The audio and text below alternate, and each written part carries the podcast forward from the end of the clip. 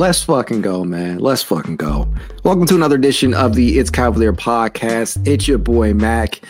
Tonight we got to see our Cleveland Cavaliers take on the defending champion Denver Nuggets in a matchup that was sure to be a tough one from the onset due to the fact that Cleveland would not only be without Donovan Mitchell, Isaac Okoro, and Ty Jerome, but they would also be without the services of six man of the year contending wing Caris LeVert as well. However, we were going to be playing on our home court. We got a good level of talent still available to us in the likes of Darius Garland, Evan Mobley, Jarrett Allen, Max Strus, and motherfucking Craig Porter Jr. Let's go. Let me just get that right off the bat, man. I'm going crazy tonight. I'm sorry. I'm sorry for dropping so many F bombs, but uh, it's got to be done. Somebody has to do it. Somebody has to do it because this was a this was a hell of a win, man.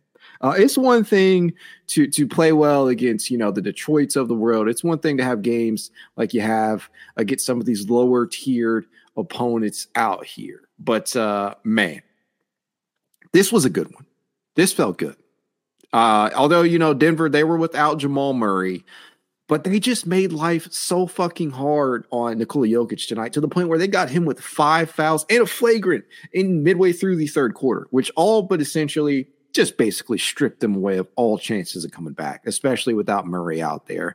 And, you know, I could go up and down this lineup tonight, and I will, don't worry. I could go up and down the lineup and just, you know, gush about the performances that we saw tonight, whether it be Darius Garland looking like that elite all star point guard uh, out there again, Max Strus again filling out the damn uh, box score stat sheet, Evan Mobley having yet another wonderful game in which he's doing a little bit of everything. Jarrett Allen, as I said, making life fucking difficult on Nikola Jokic. Just absolutely phenomenal. And Dean Wade. Dean Wade actually scored tonight. Oh my God. Dean Wade scored. Uh, six points, 10 rebounds, two assists from Dean to go along with two steals. He was a plus 25 on the night in his uh in his 24 minutes of action. But I can't. Uh, I honestly cannot call myself a podcaster if I didn't just immediately start tonight's episode off talking about Craig Porter Jr. Oh my gosh, man! I know we're not supposed to overreact to every single performance we see, and I often tell people that, but I don't give a fuck. Tonight, that's exactly what I'm going to do. Craig Porter Jr. looked about as polished, uh, you know, a product as I've ever seen any not not even just undra- undrafted or second round pick he looked as polished as any rookie I have ever seen, uh, you know, play. And, and, and for him, honestly, there has to be a real conversation. You have to have a real conversation. And I hope they do this internally, right? There's an open roster spot. He's on a two way contract. From what I've seen from this young man, you cannot keep him on that bench. You, you cannot keep him on that bench. I have to see this motherfucker play consistent minutes. I don't know if I'm the only person that feels that way. I certainly hope I'm not. Tom K says down here three words Craig Porter Jr. He also says if CPJ could take and make threes. That's the only thing that we have yet to see from Craig because there were some possessions tonight where they gave him space and they're going to continue to do this. Defenses will continue to sag off of him until he looks even remotely comfortable taking that shot, which he doesn't. But the crazy thing is, the shit just doesn't even matter because his drives to the basket are so damn powerful. He's so decisive with his passing. Eh, he's really, really impressed me with his maturity. And obviously, you know, the the time spent at the collegiate level with both the JUCO and Wichita State very, very uh, did him very well, right? Obviously, he looks like one of the most polished prospects that we have ever seen walk through uh, the gates of Rocket Mortgage Fieldhouse. But honestly, as Noah Heritage says on here, I don't even care about the threes. Honestly, he will just be electric off the bench for us. So from time to time, let's just admit this, right? From time to time, there are certain players who do not have certain aspects of the game that you think would be crippling, right? Especially in such a pace and space area that the NBA is playing in right now, where the three ball is king, right? Some guys, it just doesn't matter because they're able to get it done in multiple uh, multiple ways. Craig Porter Jr. is about as devastating a driver of the basketball that I have seen uh, for a man his size out there. He's decisive, he's powerful, he's athletic, and he knows exactly what he's going to do. And he's going to attack your ass out there. That's exactly what he did tonight in his 25 minutes of play. In those 25 minutes, if you did not watch the game in its entirety, Craig Porter Jr. totaled 21 points, four rebounds, four assists. He was seven to 10 from the field, seven to seven from the free throw line, which that's been a big knock on him, right? that's been a big knock on people saying, "Hey, even when I was on with Carter the other day uh, for the uh, for, for the chase down, those late game free throws they were really really bothering him, and he knocked out all seven tonight. I love to see that. Um, obviously, brings the, the the really intense defense to the table with the block and the steal. But honestly, guys, this goes beyond the counting stats, right? He plays with such a poise, such a calmness, such a just a tough minded and aggressive demeanor out there on both ends of the floor. And you know what? You're not going to hear him. He's just going to go out there. He's going to do his damn job and he's going to do it well. That's exactly what he did. uh, NSPR 8 says down here, told y'all CPJ 9. Yeah, yeah, league this man. Get him on a standardized contract. If the Cavs don't sign him immediately after this game. I don't know what the fuck Koby Altman is doing. I don't know what JB's doing if he doesn't play him after this, because as K Dude says down here, you would never know that he's a rookie. And K Dude, you're absolutely 1000% correct on that. Watching this dude play out there in the time, in the short time that we've seen him, right? Because it's one thing to do it in the summer league, it's one thing to do it in preseason, but to do it against the defending champion Denver Nuggets we're on a whole nother level here. Play this man. Play this man as much as you can off that Cavalier bench.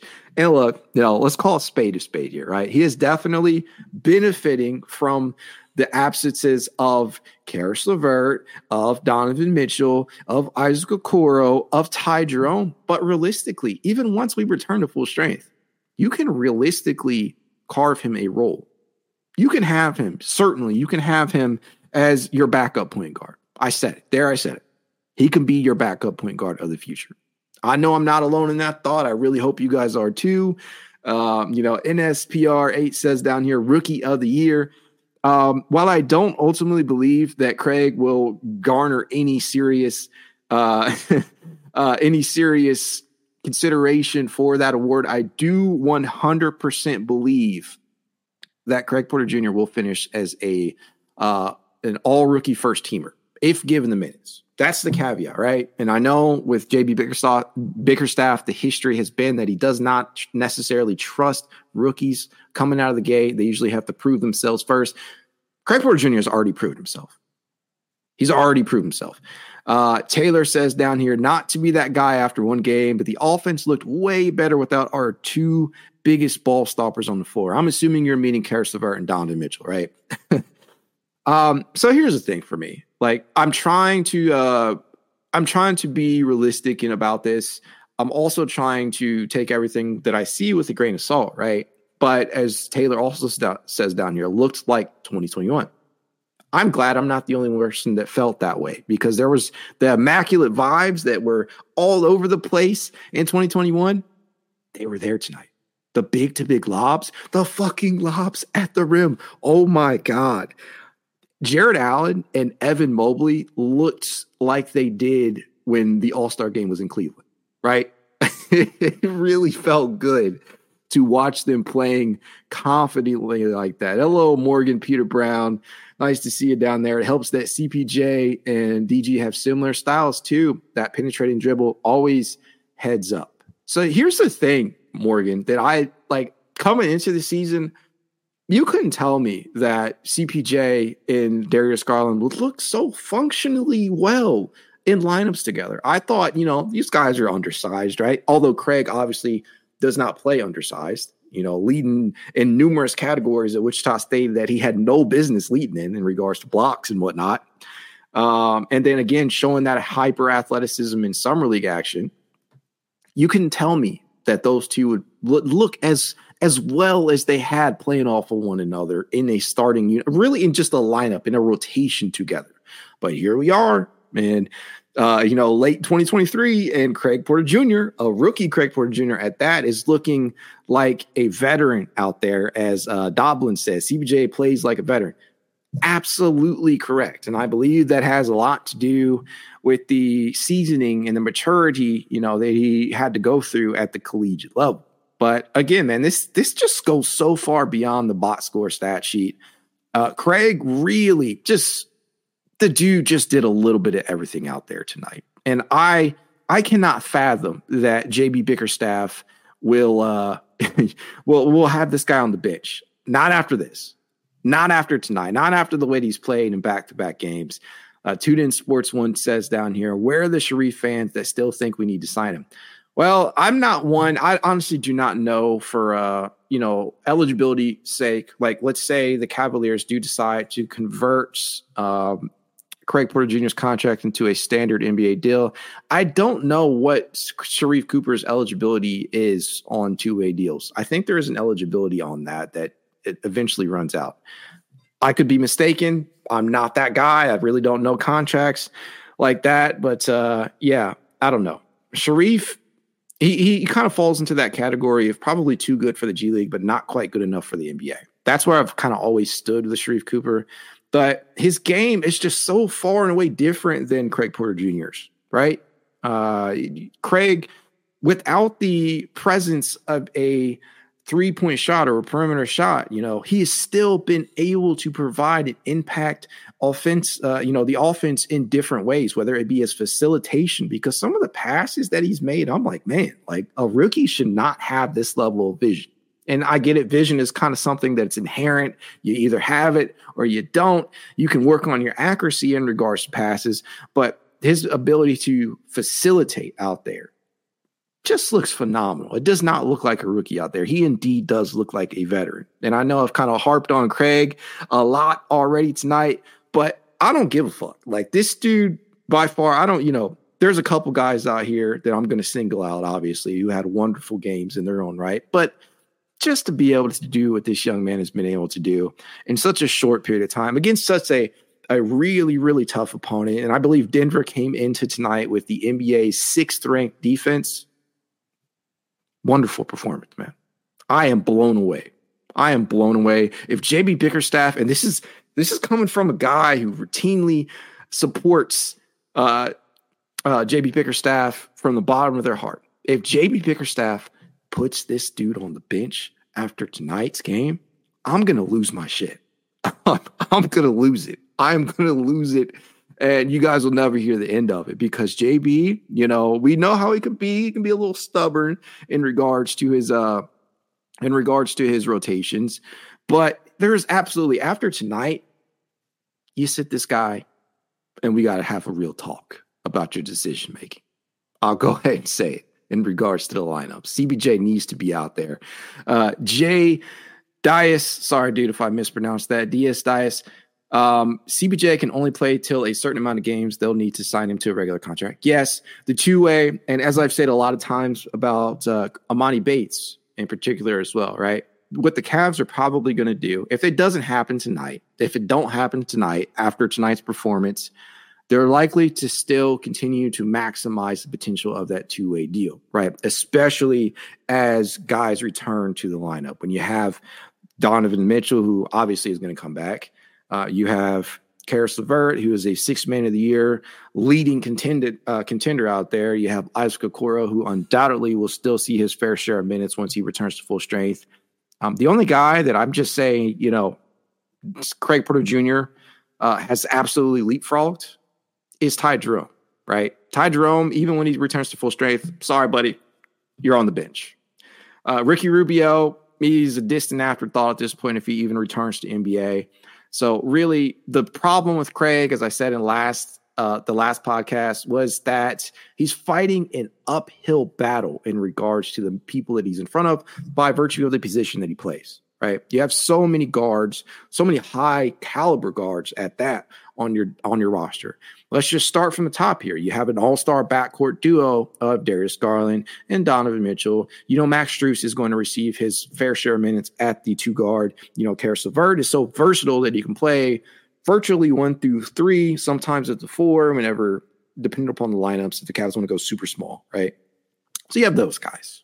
Then you start have to factoring in Isaac Okoro, who again he's going to get his fair share run at the two guard and at three, right? So you can kind of shuffle those lineups and rotations how you want.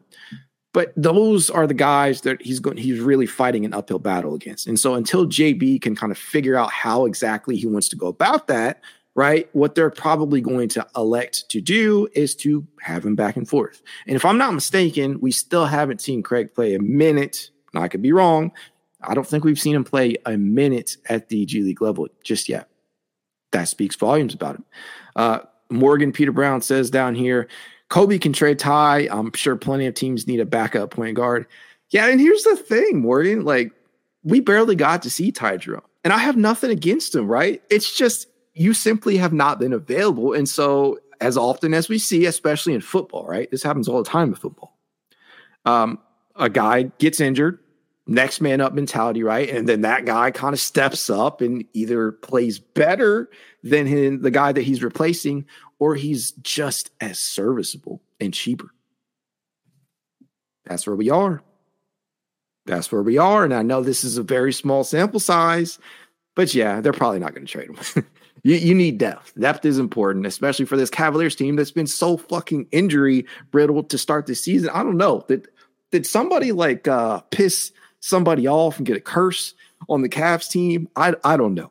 Like, because this is some uncanny shit that we're dealing with here. I, I cannot. This is even worse than some of the COVID year stuff with the injuries, right? With Collin Sexton, Ricky Rubio, Jarrett Allen at certain points, Evan Mobley, all those guys missing time at various points during that season. But this is to start the goddamn year off.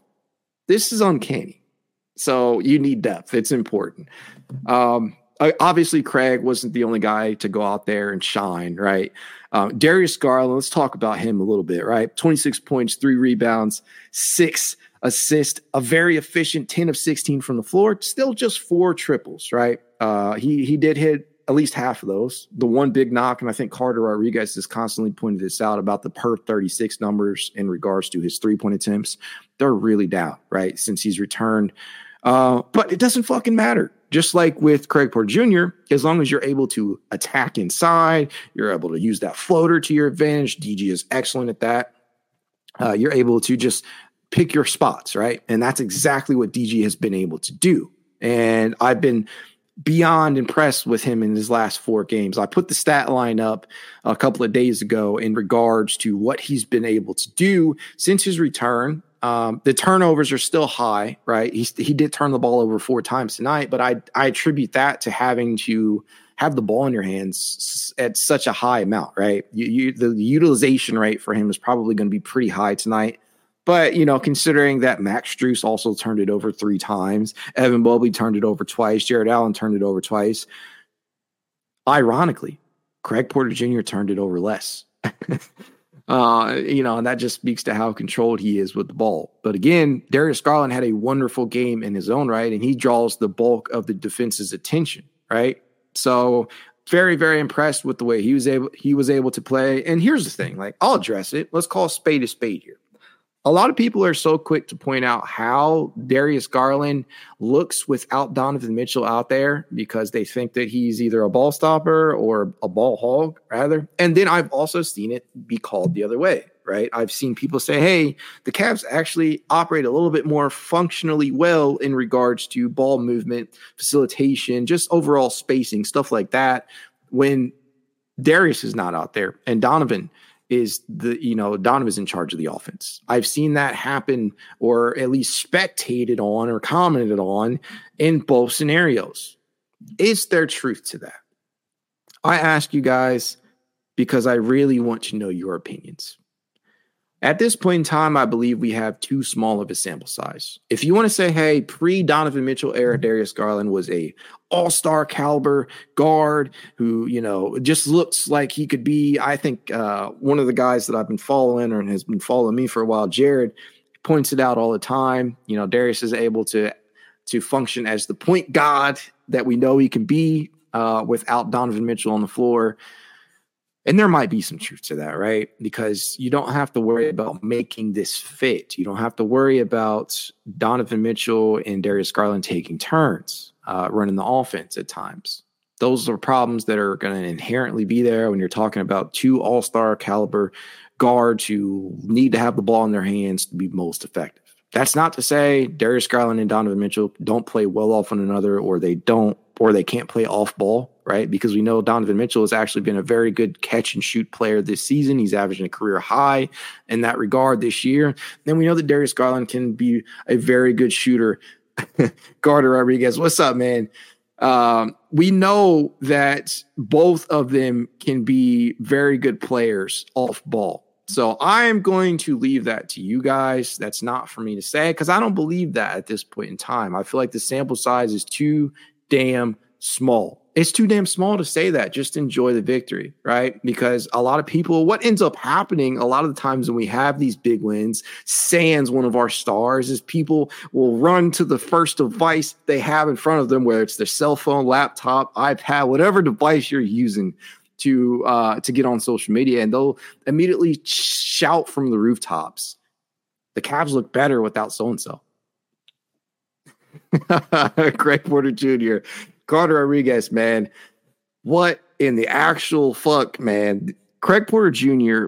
move over, right? Emoni Bates. Craig Porter Jr. is the new guy in town. Uh, no, I'm just kidding when I say that. But man, this the production that you're getting out of this undrafted talent, just got to give props to Koby Altman and company, right? And uh, ditto for JB Bickerstaff for allowing a, such a long leash for Craig out there, right? And it's not like Craig is making him regret that. He's been productive in every game and every situation, and he's actually been given serious minutes. And tonight, he looked so damn poised, so damn confident. He attacked inside. He was aggressive. He brought some hard nosed defense.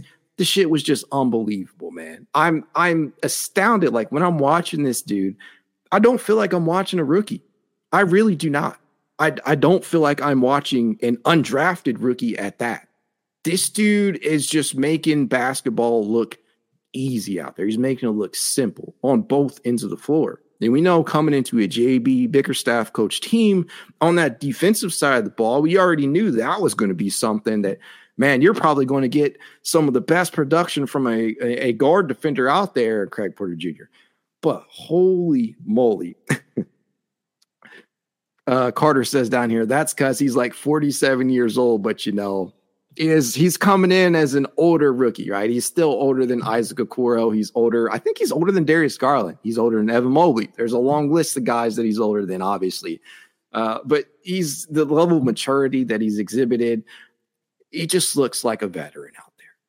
I know I've kind of talked ad nauseum about Craig already tonight, but man, I just I cannot help but feel good for the future here. I really can't, man. Like you, you got Emoni, you got Craig, you still got Isaiah down there in the G League, right? Um, and then you have some of these other pieces here that are still very, very young in their own right. Evan Mobley, who continues to take bullets and strays. I don't get it. He's looked phenomenal. Uh, you know, he, he, may not have progressed offensively the way that some people have wanted him to, but how can you argue against a guy who's routinely giving you a double double? I think tonight was his sixth double double out of his last eight games. He finished the night with 16 points, 10 rebounds, five assists, and an ultra efficient. And this is becoming a recurring theme for Evan Mobley, right? Eight of 11 from the field tonight. Very, very efficient basketball. He's not necessarily somebody who's going to take bad shots ever. He's going to go within the confines of the offense. He's going to he's going to run that pick and roll. We know the chemistry that he's developed. let's talk about this a little bit. The chemistry that um, Evan Mobley has developed with Max Strus, most notably on DHOs, right? You've seen so many DHOs from those two. The chemistry, and it obviously you can tell, like Max being in that Miami, and you guys hear me say this all the time. I've probably said it about 10 different times over the last several pods, but playing alongside Bam Adebayo in that Miami Heat offense, you can just tell like Max Strus has it down to a T, like the, the movement. He's got Evan, Evan Mobley's movements down to a T. That's because he's very Bam Adebayo like, right? Out there, especially on the uh, on the defensive side of the ball. But on offense, those two, the chemistry that they've developed, especially with some of those DHOs, awesome. There was one tonight where he uh uh, I think Evan Mobley had and uh, stopped on the DHO, tossed it right out to him for a pretty gnarly triple out there. It was just nice. It was really cool to see. And there was one uh, where Mobley stopped in the mid range area and pulled up. As we all know, Evan Mobley, that's one of the things that we all kind of clamored for him, not just the three point shot, but a consistent and deadly mid range pull up jumper. Something that we consistently want to see out of him. And he was able to do that tonight on more than a few occasions. Uh, Noah Heritage says down here the Strus Mobley combo is one I definitely didn't see coming going into the season, but it's so good. Um, Tony Pesta, if you guys, you know, if you follow him, if you've checked out his YouTube channel, he did a very good job highlighting kind of the uh, the structure, you know, that that that is in place there in Miami, and kind of the the groundwork that was laid for those two to kind of establish this type of connection, and it was basically based off the fact that Bam Adebayo is very similar uh, in regards to the way that he operates to Evan Mobley. So if you guys haven't checked that out, make sure you go over to Tony Pesta's YouTube channel and check the check out the video that he did on Max Strus. Very good stuff. Very good stuff. But yes, the two man game that they've been able to operate with one another, it's been on display since game one, right? Uh, Morgan Peter Brown says down here Max is a highly skilled guy with endless energy. Love his style so much. Dan Majerle esque. Yes, I love that. I love that. Uh, Carter Rodriguez, again, 43% of Strus assists have been to Mobley going into tonight. That is a beautiful stat, my friends. Thank you, Carter, for that. Uh, yeah, I think they said in um, in the game against Detroit that all of Mobley's assists went to Strus, and it's usually off of a DHO, right? Or he's finding them off of a cut. I love it, man. Strus is always on the move. I didn't necessarily see all this shit coming in. You know, I didn't think this was all part of the Strus package. I just did it. Um, you know, Strus on the night from a box score standpoint, as Carter pointed this out uh, the other day, dude is just constantly filling up the stat sheet. Tonight, 11 points, six boards, five assists, uh, three of seven from the field, two of six from three point range, had a block, plus 14 on the night. Just constantly filling up the stat sheet. He's on pace to average career highs across the board. Um, I don't think he'll be up there for like most improved player or anything, but goddamn, he's just been a revelation for this offense. It really, not even just the offense. He's he's been a revelation for this team for this team just in general on both ends of the floor because he's been a very underrated defender as well. I didn't necessarily see that coming into this season, especially considering what the Cavs would likely, and I'm using air quotes here, uh, what they were to be giving up from a defensive standpoint and not having Caris LeVert out there at the three or Isaac Okoro, right, as your starter. Um, you know, I just didn't see this. Did not see this coming from him at all. The the the overall impact that Strus has had, it, it's almost indescribable. I, I, honestly thought the spacing that he was going to be providing was going to be enough for me to feel content, right? Uh, even if we had to trade off some of that perimeter defense that Isaac Okoro and Caris LeVert were providing last season for the spacing. We all know, uh, we all know it's not just the amount of shots that you knock down, right? I've consistently tried to stress that to people. It's not the simple fact that hey, this guy, uh, you know, player A can, it has consistently knocked down six or seven, uh, you know, has consistently attempted six or seven threes or anything like that, or knocked down a very high percentage of them. It's a simple fact that they generate gravity, right? Does the defender have to keep an eye on you? Can they sag off of you? Do they feel confident in their abilities? If they leave you open, will you make them pay for it? Max Strus is doing that. And he's doing that at a very, very high level. And mind you, this is without like the full complement of our roster right now, where teams can say, "Hey, Donovan Mitchell's not out there, so I can key on key in on you a little bit more." Hey, Darius Garland's not out there, so I can make sure I'm focusing on you, focusing a lot of the defense's attention on you. It hasn't mattered whether Darius is out there, whether Donovan's out there, whether Caris is out there, anybody else you want to name. Max Strus is doing a wonderful job. He's he's been a bargain, especially considering some of these deals that have been handed out. I just for anybody, hey, let me just say this before I move on from this topic. If you felt that uh, that Cedi Osman and Lamar Stevens, the price that we paid for him was too much, and then on top of that, you felt like the contract that we gave him was too much. How do you feel now? Because from what I have seen from him, combined with some of these deals that have been handed out, this is a fucking bargain. This is Jarrett Allen's 20 million a season all over again.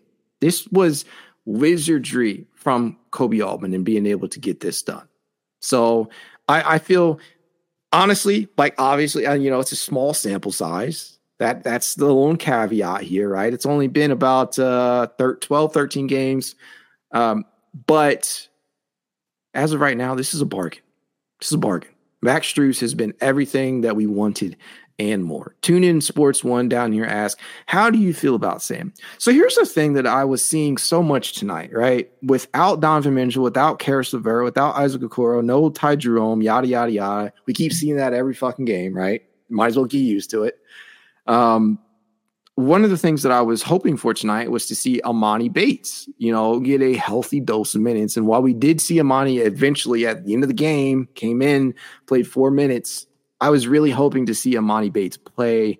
I don't know, good 10 to 15 tonight, considering shot creation was a little was going to be a concern to me, right? You already were without Donovan Mitchell, your best shot creator. You're also going to be without Caris LeVert, your best shot creator off the bench. So I was really hoping to see Emoni. And so instead of that, who do we get? Right? We got Sam Merrill minutes. You played 24 out there, just a one minute shy of what CPJ got. How did Sam Merrill fare? Nine points, three of 10 from the field. If you're watching the stat sheet, right? If you're out there and you're hoping that he's he's gonna light it up and be have an efficient night, tonight's night is probably not for you, right? Three of 10 from the field, three of nine from three-point range. But here's the thing about Merrill, right? He's a shooter shooters are going to shoot. You have him out there solely for his ability to knock down the three ball, solely for his ability to space the floor. How did I feel about Sam? I didn't love the minutes. I, I, I didn't love them, but I didn't hate them either, right? Um, Dr. Call 77 says down here, Sam Merrill kind of feels like a backup Strus on this roster. Uh, yeah, yeah. I, uh, I, I understand that sentiment. I do not disagree, right? Because as we've seen with Strus so far, right, he's not always going to have the most efficient night shooting the basketball, but guess what? He's a good shooter. Defenses have to respect him. He garners the attention of the defense. You have to have him out there, especially for a team just last year that was just struggling for this, right? And when Sam Merrill was signed towards the latter half of the season, there was a lot of us out there that were clamoring, uh, clamoring for him to see some action. We didn't get that, right? But uh, this year, in the midst of all of these injuries, JB's hand has been forced. And so I was kind of wondering because prior to the Strus edition, I'm like, hey, maybe Sam Merrill finally has a chance to see some real action out there instead of just, you know, with the Cleveland Charge, where he actually shot the ball pretty well last year, too. I was I was feeling really good about Sam's opportunities prior to that acquisition, but I knew that they would go down the shitter uh, as soon as uh, soon as Strus was uh, acquired. But tonight, again, I didn't love the minutes. I didn't hate him either. Uh, that's kind of I kind of feel in between in regards to that. Um, uh, Carter says down here, thought Sam organized the offense well when Denver went to zone. Yes, and so some of the facilitation, some of the it wasn't even just the facilitation, right? It was a, the the general command of the offense, being able to orchestrate the offense uh, when they when they go into that zone. And again, Denver came into the night, if I'm not mistaken, ranked sixth in the NBA in regards to defense. Um, he did that well. The shot just wasn't falling. That's it. But he still spaced the floor. Defenses still had to pay attention to him. And that's more so what I was looking for because the book on him right now is that he's a shooter. We just haven't seen him do it at the NBA level. Uh, Noah Heritage says down here, uh, Sam feels like he's still trying to find himself in this roster. I like the fact that he can shoot at least. And so here's what I can say about that, Noah. I think when you're a guy like Sam who's just kind of bounced around a lot, right? And you've barely been given opportunities consistently to show exactly what you can do, your first instinct is to do what you feel that you do best. And for Sam, that is shooting the basketball, right? So he's going to fall back on that. Um, they didn't fall tonight nearly as much as you would have wanted to, but some the three threes that he did hit were timely. He did orchestrate the offense well, as Carter says down here, and he did give his all on the defensive end, right? And so for me, didn't love the minutes, Didn't hate him either. I'm okay giving Sam opportunities every now and then uh, when we're in a position like this where we just, frankly, we need guys out there that can space the floor. We need shot creators. Uh, Pranav says down here, in my opinion, they're giving Merrill chances to prove himself. He's considerably older than Bates. Yes, I believe Sam Merrill's 27. Uh, I could be wrong. 27, 28. He's definitely not a, uh, this isn't a first go around, right? Uh, but he's definitely somebody out there who's not necessarily too old. He's still, in basketball terms, I believe he's entering his athletic prime. uh, and he also says, and not a lot to be a long term project like Bates is. Yes. So there's about, there's almost a 10 year age gap, which is crazy to think, right? Emoni's 19, uh, Sam's like 27, 28 ish. Huge age gap there. Um, but again, this is not his first go around. He knows what his job is. I'm just happy that he got an opportunity tonight. It's your boy down here says defense is starting to look good. Yes, it is. I think a lot of that has to do with the fact that Evan Mobley and Jarrett Allen you know, they're on the same page. And now I think some of this has been matchup driven, heavily matchup defended because the Cavs have seen a lot of bigs out there that can space the floor. And the, I think from a perimeter defense standpoint, they've still been trying to figure out how to operate with that, especially when you don't have Isaac Okoro available. Um, I honestly, you know, we haven't even really talked about this too much tonight, but the job that Jarrett Allen did against Nikola Jokic, oh my gosh, this man might be, you know, outside of Craig Porter Jr., he might be the player of the game simply off of the, you know, the ability to take Nikola Jokic out of his element. I don't think I've ever quite seen Jokic as frustrated, uh, you know, as I've seen him tonight. Uh, some of the fouls that were called on him, they are obviously, uh, they obviously bothered him, right? The flagrant that he drew, the, you know, some of the hooks, right? Because we know I, am surprised that a lot more bigs are not using that against him because Jokic does hook people a lot.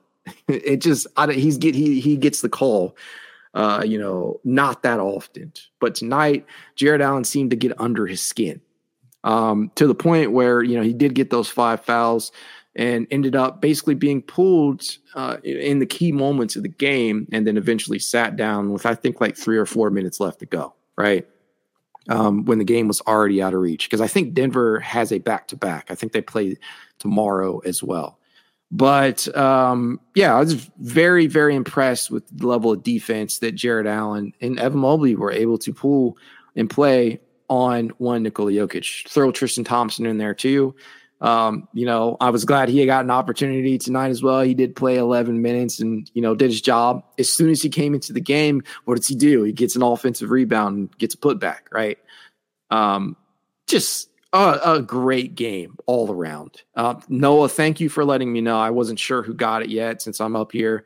Um, Allen got the chain. I would have thought Craig Porter Jr. or maybe a shared kind of deal, something along those lines. But I cannot argue against Allen getting that because if you can take an MVP caliber candidate uh, like Nikola Jokic out of his element, out of his game, and making his impact minimal, and I have to say that kind of. Uh, you know, with air quotes, because when you look at the stat line, the guy almost put up a damn triple double on us 18 points, 10 boards, seven assists out there, one block, one steal, and still an efficient night for him um, in, in that regard from a statistical standpoint. But just overall feel the game, eye test, he was out of his element tonight. And Jarrett Allen was the biggest reason for that absolutely loved it, man. And we know again, Denver was without Jamal Murray, which is a big loss to them, right? Because Jamal is when healthy. Um, we've seen how much damage he can do. He is an all-star level talent himself, but I don't give them any fucking excuses. Why? Because we're missing so many core players ourselves. Donovan, Caris, Isaac, Ty Jerome. He's not necessarily uh, not necessarily a core piece, but he is a guy that could warrant rotation minutes, right? So no excuses. No excuses. Tonight, overall, just a good ass win, a feel good win, something that makes you feel like this team can legitimately compete with anybody out there when they're playing hard on both ends of the floor. I think this is a win that you do honestly have to commend JB Bickerstaff. So, those of you guys out there who've been shit talking him uh, from the rooftops, do yourself a favor, give the guy some props for once, right? Call a spade a spade. A lot of people accuse me of being uh, too positive in regards to a lot of aspects of this team, JB included. But tonight is a night where you can clearly use this as a reason why, hey, if the Cavs play up to their potential, they can beat just about anybody. Um, looking forward, obviously, Cleveland has some tough tasks on their hand. They have a very, very important Tuesday battle with the likes of Joel Embiid, uh, you know, in the Philadelphia 76ers, and I believe a tournament contest, right? And Cavs absolutely have to win those moving forward if they want to have any semblance of a chance at uh, winning the in season tournament, right? But with the injury report looking like it is right now, and take Bleacher Report with a gargantuan grain of salt because I'm sure that at least one of these guys is going to come back. Uh, Caris LeVert, Donovan Mitchell, Okoro still. I don't even count Rubio anymore, and Ty Jerome. It's just an ugly list. so I hope that changes. In uh, Philly, they're you know as of right now at least listed without Batum and Oubre. Um, Tune in Sports asked down here, random. Yes, this is a very random comment, but I love it anyone know if 2K updated CPJ and Emoni to the rosters yet? Yes, they're on there. I play. I mean, that was the one goddamn reason I was waiting to play 2K all this time. They they updated it. I think the last day before the season started, if I'm not mistaken. But they're there. Um, not from a rating standpoint, not anything at all to write home about. So don't go in unless you're going to adjust their, uh, unless you're going to customize their stats uh, but they're still in the game, which is a wonderful thing because those were the two guys that I was waiting for to hit the uh, the rotation or the roster rather before I even attempted my Geo. But I'm glad they're there. Um, overall, again, just a phenomenal game. Can't say enough good things about the likes of Craig Porter Jr., Jarrett Allen, uh, Evan Mobley, Darius Garland, really just from top to bottom, right? Because we've seen so many different things. This this season has really just felt like it, it it's it's gone in multiple waves, right? Uh, you're welcome, man. Uh, Tune in Sports says thank you. I haven't been on in a minute. Yeah, um, you know, I try to I try to play 2K as much as I can, but with kids, man, that's just just a tall task these days. So I'm lagging a bit on the uh on the on the schedule, at least on 2K. That said, um, as I always tell you guys, if you like to reach out to me, you know how you can. It's Cavalier underscore pod on Twitter, TikTok, Instagram, YouTube, and more. If you want to be added to the It's Cavalier Discord chat, you know what to do. Leave a rating, leave a review, send a screenshot of said review to It's Cavalier53 at gmail.com, and I'll send you an invite. Thank you. yeah, yeah. Uh, a small army indeed, Carter. Yeah uh, more kids on the way, right? I'm expecting I will be having another baby girl here in uh, the next couple of weeks. So the pods probably won't be after every game, but I'll try and get on here as much as I can, especially for big time wins like tonight. I appreciate you guys for sitting here uh, and listening to me ramble on. And with that said, go Cavs. Have a good night.